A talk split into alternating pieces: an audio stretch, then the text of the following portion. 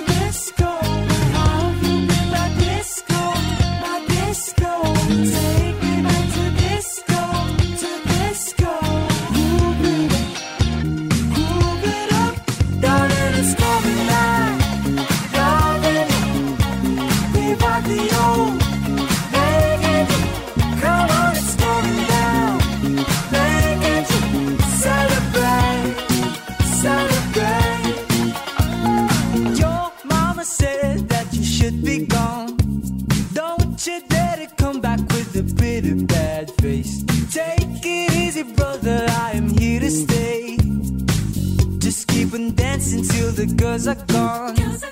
Children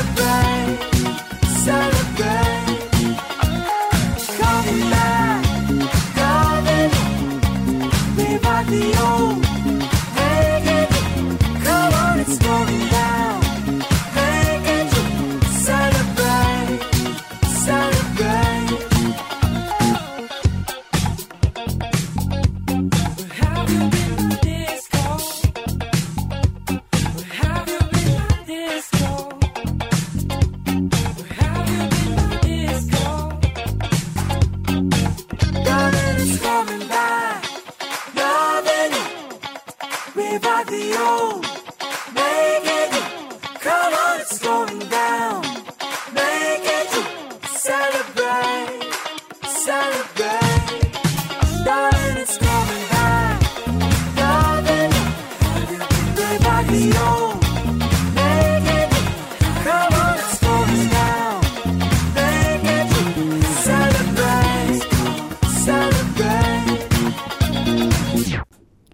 ะ สวัสดีปีใหม่ปี 2562 ขอต้อนรับคุณผู้ฟังเข้าสู่รายการ i n s i ซต์อาเซียน ดิฉันชลันทรโยธาสมุทรทำหน้าที่ดำเนินรายการแทนคุณนัทธาโกมลวาทิน ในวันพฤหัสบดีที่ 3 มกราคมต้นปีนะคะหลายๆท่านคงได้ชาร์จแบตกันเต็มที่หลังจากการพักผ่อนหยุดยาวช่วงปีใหม่ เริ่มต้นปีใหม่นี้ในหลายพื้นที่ก็ต้องเตรียมรับมือกับพายุปลาบึกนะคะ กรมอุตุนิยมวิทยาได้ประสานท้องถิ่น เตรียมรับมือพายุปลาบึกจ่อเข้าถล่มภาคใต้ของไทยในช่วงวันที่ 3 ถึง 5 มกราคมนี้ ระบุว่าไม่ใช่สถานการณ์ที่ปกติ ที่จะเกิดพายุโซนร้อนในช่วงเดือนมกราคม ห่วงว่าผลกระทบที่เกิดขึ้นเนี่ยอาจเทียบเท่าอาจเทียบเท่ากับพายุโซนร้อนแฮเรียตที่เกิดขึ้นในปี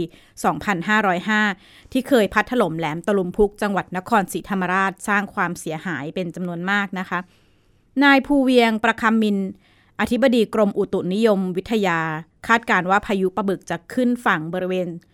จังหวัดสุราษฎร์ธานีชุมพร หรือรอยต่อระหว่างจังหวัดชุมพร และประจวบคีรีขันธ์ขึ้นอยู่กับว่ามวลอากาศเย็นที่อ่อนกำลังลงจะเป็นยังไงนะคะ แล้วก็วันที่ 3 มกราคมพื้นที่ที่จะได้รับผลกระทบมีมากขึ้นคือ จังหวัดชุมพร สุราษฎร์ธานี นครศรีธรรมราชพัทลุงสงขลา มีความเป็นไปได้ว่าจะเกิดน้ำท่วมอีกครั้ง เพราะว่าจังหวัดเหล่านี้เกิดน้ำท่วมมาแล้วก่อนหน้านี้ จึงขอให้ประชาชนเตรียมความพร้อมนะคะ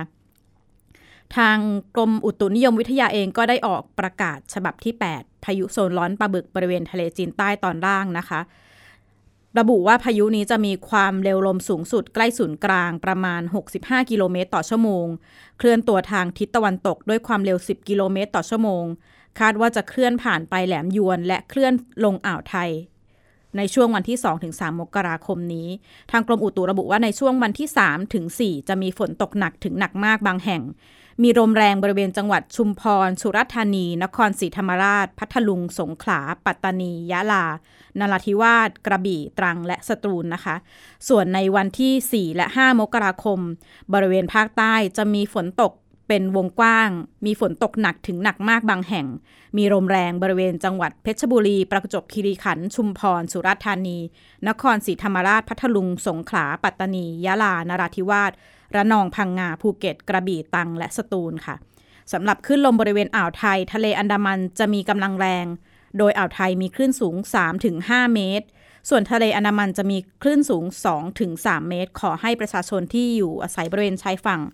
ระวังอันตรายที่เกิดจากคลื่นลมแรงด้วยนะคะ ไปติดตามกับรายงานค่ะ และที่จะต้องติดตามกันอย่างใกล้ชิดก็คือพายุโซนร้อนปลาบึกนะคะ เพราะว่ากรมอุตุนิยมวิทยาออกมาคาดการณ์ค่ะ บอกว่าพายุลูกนี้จะทำให้พื้นที่ภาคใต้ของประเทศไทยมีฝนตกหนักไปจนถึงหนักมาก ตั้งแต่วันพรุ่งนี้ 3 มกราคมจนถึง 5 มกราคมนี้ค่ะ กรมอุตุนิยมวิทยารายงานว่าพายุโซนร้อนปลาบึกกำลังเคลื่อนตัวทางทิศตะวันตกเฉียงใต้อย่างช้าๆ คาดว่าพายุลูกนี้จะเคลื่อนผ่านปลายแหลมยวน และเคลื่อนลงสู่อ่าวไทยในวันนี้ต่อเนื่องวันพรุ่งนี้นะคะทำให้ภาคใต้ของประเทศไทยมีฝนตกเพิ่มขึ้น และมีฝนตกหนักถึงหนักมากบางแห่ง โดยในวันที่ 3-4 มกราคมนี้ค่ะ จะมีฝนตกหนักถึงหนักมากบางแห่ง แถวแถวจังหวัดสุราษฎร์ธานี นครศรีธรรมราช พัทลุง สงขลา ปัตตานี ยะลา นราธิวาส กระบี่ ตรัง และสตูล ส่วนในวันที่ 4-5 มกราคมนะคะ คาดการณ์ว่าพื้นที่ที่จะได้รับผลกระทบจะมีมากขึ้น โดยจะมีฝนตกหนักถึงหนักมากบางแห่งบริเวณจังหวัดเพชรบุรี ประจวบคีรีขันธ์ชุมพร สุราษฎร์ธานี นครศรีธรรมราช พัทลุง สงขลา ปัตตานียะลานราธิวาส ระนอง พังงา ภูเก็ต กระบี่ ตรัง และสตูลค่ะส่วนคลื่นลมบริเวณอ่าวไทย และทะเลอันดามันจะมีกำลังแรงขึ้นนะคะ สำหรับอ่าวไทยจะมีคลื่นสูง 2-4 เมตร ส่วนทะเลอันดามันจะมีคลื่นสูงประมาณ 2 เมตร ขอให้ประชาชนที่อาศัยอยู่บริเวณชายฝั่ง ภาคใต้ฝั่งอ่าวไทย ระวังอันตรายจากคลื่นลมแรงที่จะพัดเข้าหาฝั่ง ส่วนชาวเรือควรที่จะเดินเรือด้วยความระมัดระวังนะคะ และเรือเล็กบริเวณอ่าวไทย งดออกจากฝั่งจนถึงวันที่ 5 มกราคมนี้ค่ะ ทางด้านกรมป้องกัน และบรรเทาสาธารณภัย แจ้งเตือนหน่วยงานที่เกี่ยวข้องในพื้นที่ 15 จังหวัดภาคใต้ ประกอบไปด้วยจังหวัดเพชรบุรี ประจวบคีรีขันธ์ชุมพร สุราษฎร์ธานี นครศรีธรรมราช พัทลุง สงขลา ปัตตานี นราธิวาส ระนอง พังงา ภูเก็ต กระบี่ตัง และสตูล บอกให้เฝ้าระวังสถานการณ์ฝนตกหนัก และคลื่นลมแรงตลอด 24 ชั่วโมง ตั้งแต่วันนี้เรื่อยยาวไปจนถึงวันที่ 5 มกราคมนี้ค่ะ ย้อนกลับไปเมื่อปี 2005 พายุแฮเรียตเริ่มก่อตัวจากหย่อมความกดอากาศต่ำเป็นพายุรีเปชันในทะเลจีนใต้ ทางตอนล่างนอกชายฝั่งของประเทศเวียดนามตอนใต้ เมื่อวันที่ 22 ตุลาคม2000 2505 นะคะ แล้วก็ค่อยเคลื่อนตัวไปทางตะวันตก เข้ามาในบริเวณอ่าวไทย แล้วก็ทวีความรุนแรงขึ้นเป็นพายุโซนร้อนนอกชายฝั่งจังหวัดสงขลา จากนั้นเปลี่ยนทิศทางตรงมายังจังหวัดนครศรีธรรมราช โดยเคลื่อนขึ้นฝั่งประเทศไทยในตอนค่ำของวันที่ 25 ตุลาคม 2005 2505 ที่แหลมตะลุมพุกจังหวัดนครศรีธรรมราชนะคะ ด้วยความเร็วสูงสุดวัดที่สถานีตรวจอากาศ นครศรีธรรมราชได้ 95 กิโลเมตรต่อชั่วโมง หลังจากนั้นพายุอ่อนกำลังลงเป็น depression เคลื่อนผ่านจังหวัดกระบี่ภูเก็ตพังงาลงสู่ทะเลอันดามันในวันที่ 26 ตุลาคม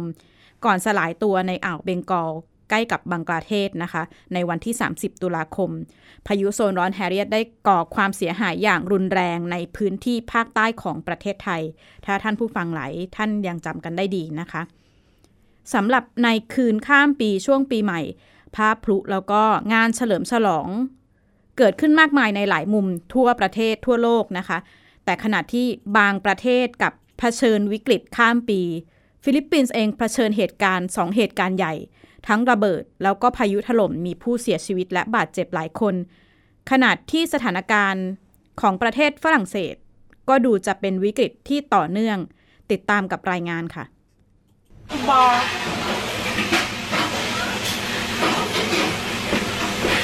ไม่กี่ชั่วโมงก่อนวันสิ้นปี ขณะที่ประชาชนจับจ่ายซื้อของ เกิดเหตุระเบิดที่ห้างเซาซีเมืองโคตาบาโตทางตอนใต้ของฟิลิปปินส์ส่งผลให้มีผู้เสียชีวิต 2 คนและบาดเจ็บเกือบ 30 คน เจ้าหน้าที่ตำรวจระบุลักษณะระเบิด คล้ายกับระเบิดที่ใช้โดยกองกำลังติดอาวุธ เชื่อมโยงกับกองกำลัง IS ที่เคยก่อเหตุมาก่อนนายกเทศมนตรีเมืองโคตาบาโตโพสต์ผ่าน Facebook ประณามผู้ก่อเหตุว่าเป็นอาชญากรรมต่อมนุษยชาติ เรียกร้องให้ประชาชนแจ้งเจ้าหน้าที่ทันทีหากพบวัตถุต้องสงสัย ขณะที่ยอดผู้เสียชีวิตจากน้ำท่วมฉับพลัน และดินถล่มจากพายุอุสมัน ถล่มภาคตะวันออกของฟิลิปปินส์เมื่อ 29 ธันวาคม พบผู้เสียชีวิตแล้ว 68 คนเจ้าหน้าที่วิตกว่าจำนวนผู้เสียชีวิตจะเพิ่มสูงขึ้น เพราะหลายพื้นที่หน่วยกู้ภัยยังเข้าไม่ถึง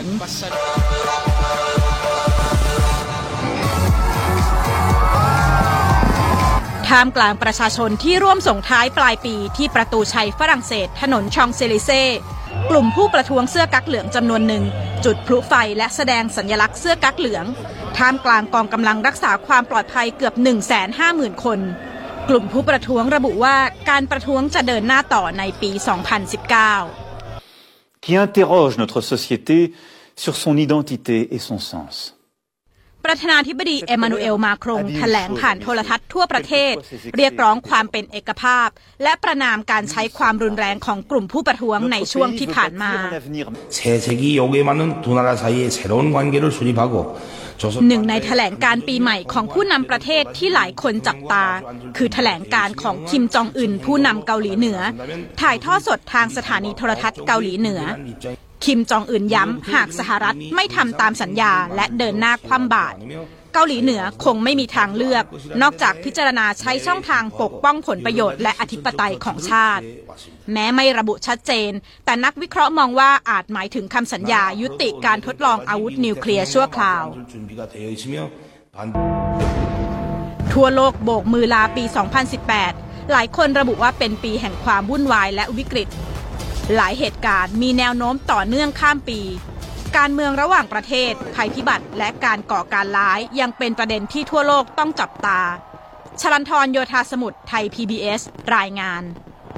นอกจากสถานการณ์ในฟิลิปปินส์ฝรั่งเศส ในช่วงค่ำวันส่งท้ายปีก็เกิดเหตุมือมีดไล่แทงผู้คนภายในสถานีรถไฟแมนเชสเตอร์ประเทศอังกฤษนะคะ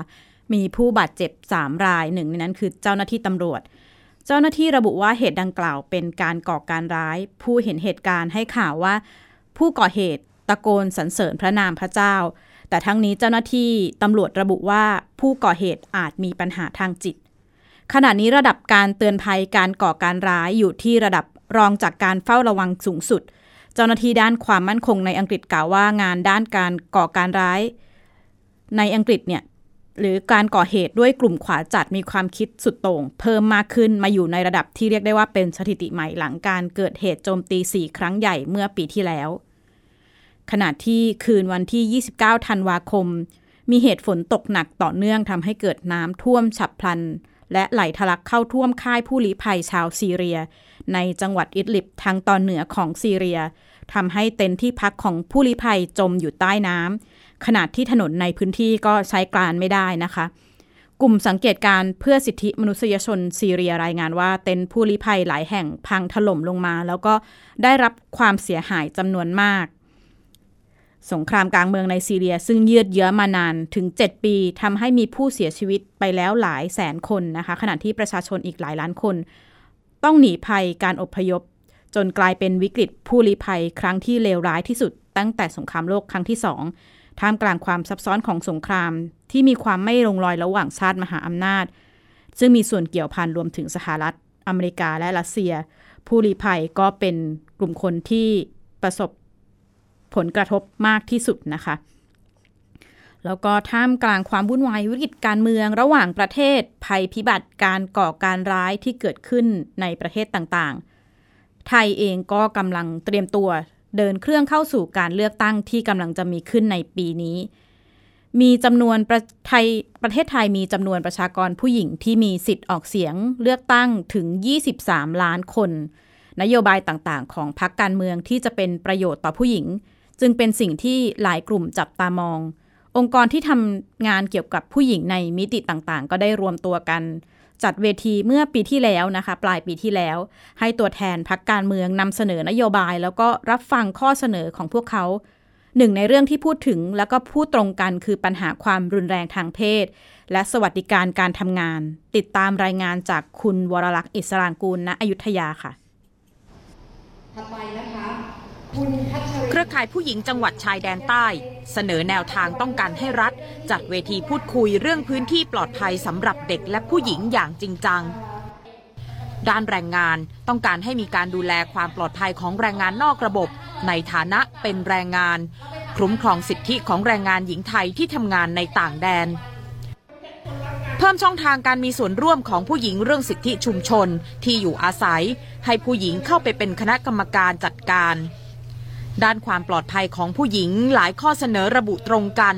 ต้องการนโยบายที่ให้ผู้หญิงมีชีวิตที่อิสระจากความรุนแรง ทั้งที่บ้านที่ทำงานและที่สาธารณะ มีแนวทางที่จะเสริมพลังปกป้องเด็ก ผู้หญิงจากการค้ามนุษย์ ถูกแสวงหาประโยชน์ทางเพศ และถูกล่อลวงละเมิดทางเพศ นี่คือบางส่วนของข้อเสนอจากตัวแทน 7 องค์กร ที่ทำงานเกี่ยวกับผู้หญิง หยิบยกมาบอกเล่าให้ตัวแทนจาก 6 พักการเมือง แม้จะมีหลากหลายประเด็นปัญหา แต่หลายพักการเมืองพยายามนำเสนอนโยบายที่ระบุว่า ออกแบบมาอย่างครอบคลุมหลายช่วงอายุของผู้หญิง และครอบคลุมหลายปัญหาในระยะสั้นถึงในระยะกลางเนี่ยก็มองว่ามันจะเป็นเรื่องรัฐสวัสดิการ ที่จะมีให้ ไม่ว่าจะเป็นเรื่องที่อยู่อาศัยที่มีการวางระบบที่ปลอดภัย หรือว่าเรื่องพื้นที่รกร้าง หรือว่ากรุงเทพควรจะเป็นเมืองที่มีแสงสว่าง หมายความว่าที่ไหนที่มืดเปลี่ยวซอกซอยต่างๆ เราติดไฟให้ครบถ้วน ส่วนในนโยบายในระยะยาวอะค่ะก็ยังมองเป็นเรื่องของการศึกษา มองว่าถ้าเกิดผู้หญิงเราได้รับองค์ความรู้ที่เหมาะสมในแต่ละช่วงวัย ตั้งแต่วัยเด็ก จนถึงช่วงสุดท้ายของชีวิตอะค่ะ อันนี้ก็จะช่วยให้เขาใช้ชีวิตได้อย่างปลอดภัย ซึ่งจะนำมาถึงสังคมที่สงบสุข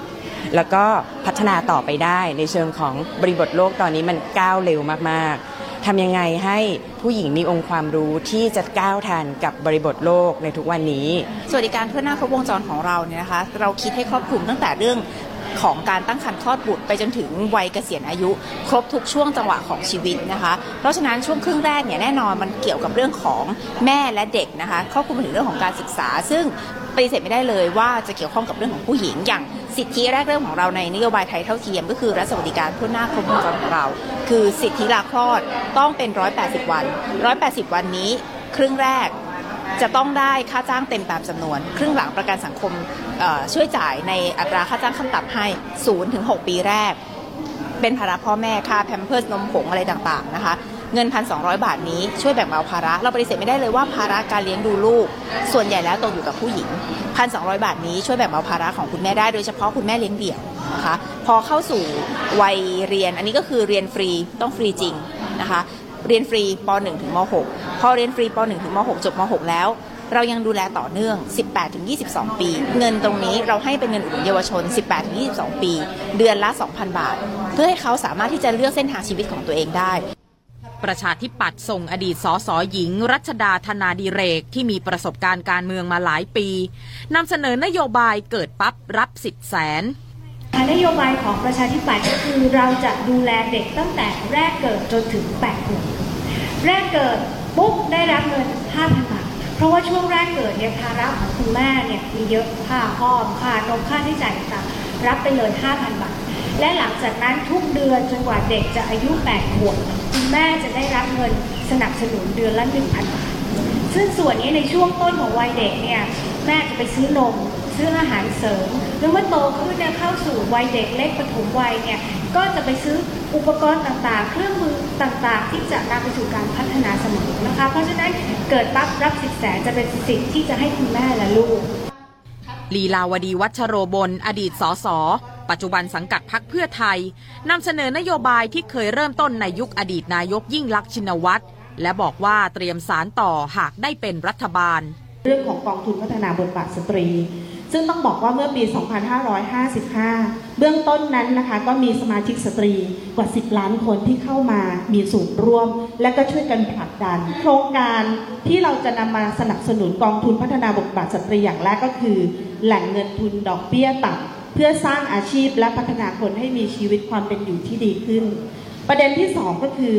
จะเฝ้าระวัง และก็แก้ปัญหาพิทักษ์สิทธิ์และช่วยเหลือสตรีที่ด้อยโอกาส วัตถุประสงค์ที่สามก็คือส่งเสริมบทบาทผู้นำสตรีอย่างที่เราเห็นเนี่ยแหละค่ะให้มีศักยภาพทัดเทียมกันกับผู้ชายทั้งหลาย แล้วก็ไม่ใช่แค่ในประเทศนะคะ ก้าวสู่เวทีโลกด้วย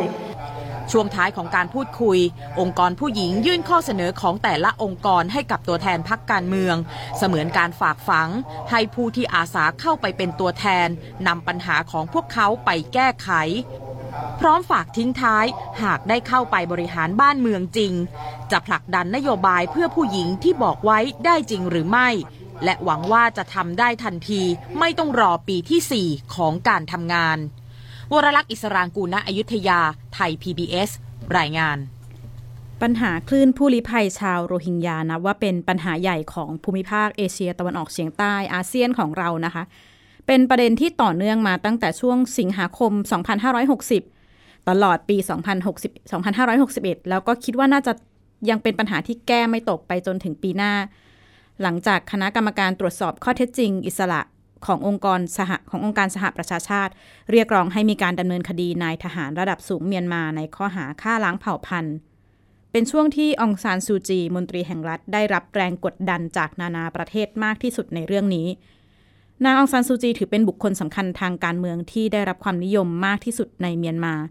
ขึ้นมาเป็นผู้นำได้รับการชนะการพรรค NLD ได้ชนะการเลือกตั้งอย่างถล่มทลายนะคะ เธอจึงถือเป็นผู้กลุ่มการตัดสินใจเรื่องใหญ่ ๆ ในพักแล้วก็ของประเทศ แต่เหตุการณ์โรฮิงญาไม่เพียงทำให้เธอถูกกดดันด้วยการยึดรางวัลด้านเสรีภาพต่างๆ ขณะนี้น่าจะถึง 7 รางวัล แคนาดาเองก็ถอดถอนสถานะพลเมืองกิตติมศักดิ์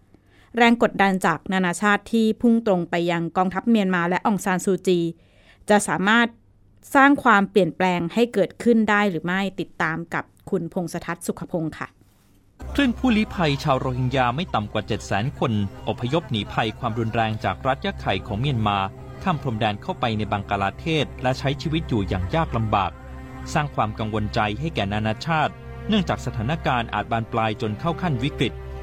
ขณะที่การลงนามระหว่างเมียนมากับบังกลาเทศเพื่อส่งผู้ลี้ภัยชาวโรฮิงญาจากบังกลาเทศชุดแรก 2,260 คนกลับเมียนมา เมื่อวันที่ 15 พฤศจิกายนที่ผ่านมาก็ยังไม่เห็นผลเป็นรูปธรรม หลังจากผู้ลี้ภัยจำนวนมากขัดขืนไม่ยอมเดินทางกลับชนวนสำคัญทำให้ปัญหาผู้ลี้ภัยชาวโรฮิงญากลายเป็นประเด็นร้อนขึ้นอีกครั้ง เป็นผลมาจากการเผยแพร่รายงานของคณะกรรมการตรวจสอบข้อเท็จจริงอิสระขององค์การสหประชาชาติ ที่เรียกร้องให้ดำเนินคดีพลเอกอาวุโสมินอองไลผู้บัญชาการทหารสูงสุดเมียนมา และนายทหารระดับสูงอีก 5 นาย ในข้อหาฆ่าล้างเผ่าพันธุ์ ก่ออาชญากรรมสงคราม และก่ออาชญากรรมต่อมนุษยชาติ ในรัฐยะไข่ รัฐกะชินและรัฐฉานรายงานฉบับนี้ระบุว่ากองทัพเมียนมาละเมิดสิทธิมนุษยชนอย่างเป็นระบบ ไม่ว่าจะเป็นการสังหาร การจำคุก การอุ้มหาย การใช้ความรุนแรงทางเพศ การเผาทำลายหมู่บ้าน และการเนรเทศชาวโรฮิงญาออกจากพื้นที่ ซึ่งถือเป็นการก่ออาชญากรรมขั้นร้ายแรงที่สุด ภายใต้กฎหมายระหว่างประเทศ แรงกดดันจากประชาคมโลกและนักเคลื่อนไหวเพื่อสิทธิมนุษยชน พุ่งตรงไปยังองซานซูจีที่ปรึกษาแห่งรัฐ และผู้นำโดยพฤตินัยของเมียนมา เจ้าของรางวัลโนเบลสาขาสันติภาพที่ครั้งหนึ่งเคยได้รับการเชิดชูจากคนทั่วโลก ท่าทีเพิกเฉยไม่ลงมือแก้ปัญหาทำให้นายกรัฐมนตรีมหาธีโมฮัมหมัดแห่งมาเลเซีย ประกาศไม่สนับสนุนซูจี ในฐานะผู้นำประเทศอีกต่อไป ตามมาด้วยการริบรางวัลเชิดชูเกียรติด้านสิทธิมนุษยชนจากหลายหน่วยงาน รวมถึงรางวัลทูตแห่งมโนธรรมสำนึกของ Amnesty International ถ้าแรงกดดันแบบนี้เข้ามาเนี่ยอย่างน้อยมันก็ช่วยช่วยให้กองทัพเมียนมาเนี่ยมีความระมัดระวังมากขึ้น ในการจะใช้ความรุนแรงนะครับ แล้วก็ ดื้อแพ่งในการกวาดไล่ทางชาติพันธุ์ต่อไปครับแต่ว่าอีกแง่มุมหนึ่งเนี่ยมันก็มีความเครียวกราดนะครับของภาคส่วนอื่นของเมียนมา อย่างเช่นอูบิโรทูนี่ออกมาแล้วใช่ไหมครับ ออกมาแล้วก็พร้อมที่จะปกป้องมินอองไลน์แล้วก็พูดว่าถ้าหากว่ามีการแทรกแซงหรือว่าการเข้ามาของสหประชาชาตินะครับที่จะเข้ามาตรวจสอบหรือลากผู้นำทหารเนี่ยนะครับขึ้นศาลเนี่ย ก็จะพบกับการต่อต้านนะครับของประชาชนจำนวนมาก ซึ่งมีพระสงฆ์เนี่ยปลุกระดม แต่ว่าพลังมันน่ากลัวอยู่ เพราะว่ามันเป็นพลังชาตินิยมพุทธพม่าแท้นะครับรวมถึงพุทธยะไข่อะไรด้วยนะครับซึ่งตรงนี้พอมันมัน rising ขึ้นมาเนี่ยมันก็จะคุมยาก แล้วมันก็จะเป็นปัญหาบานปลาย ไม่เว้นแม้กระทั่งเรื่องความขัดแย้งทางอารยธรรมด้วยซ้ำไปสถานการณ์ผู้ลี้ภัยชาวโรฮิงญายังไม่มีทีท่าจะคลี่คลาย และกลายเป็นประเด็นที่อาเซียนถูกตั้งคำถามถึงบทบาทในการเข้าไปมีส่วนร่วมในการแก้ปัญหาด้านมนุษยธรรม สิ่งที่น่าจับตามองคือไทยในฐานะประธานอาเซียนปี 2562 จะมีบทบาทอย่างไรในเรื่องนี้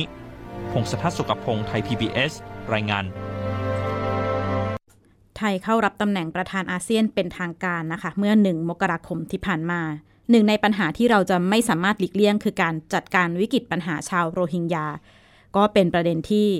เราและประเทศหลาย ๆ ประเทศในอาเซียนต้องติดตามต่อไปในปีนี้นะคะ และนี่คือทั้งหมดของ i n s i ซต์อาเซียนวันนี้ พบกันใหม่พฤหัสบดีหน้า ดิฉันชลันทรโยธาสมุทรขอลาคุณผู้ฟังไปก่อน สวัสดีค่ะ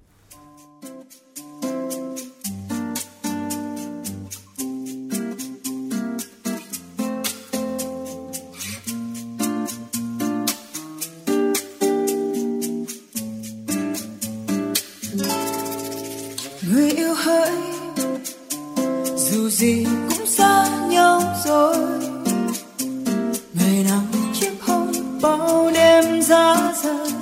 giờ đã hết rồi. Chẳng còn hơi ấm trên đầu môi, người yêu hỡi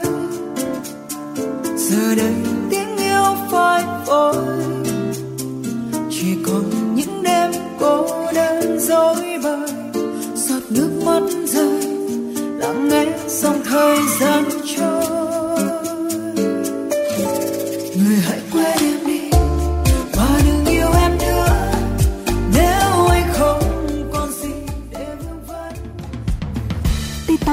รายการย้อนหลังได้ที่เว็บไซต์และแอปพลิเคชันไทย PBS Radio ไทย PBS Radio วิทยุข่าวสารสาระ เพื่อสาธารณะและสังคม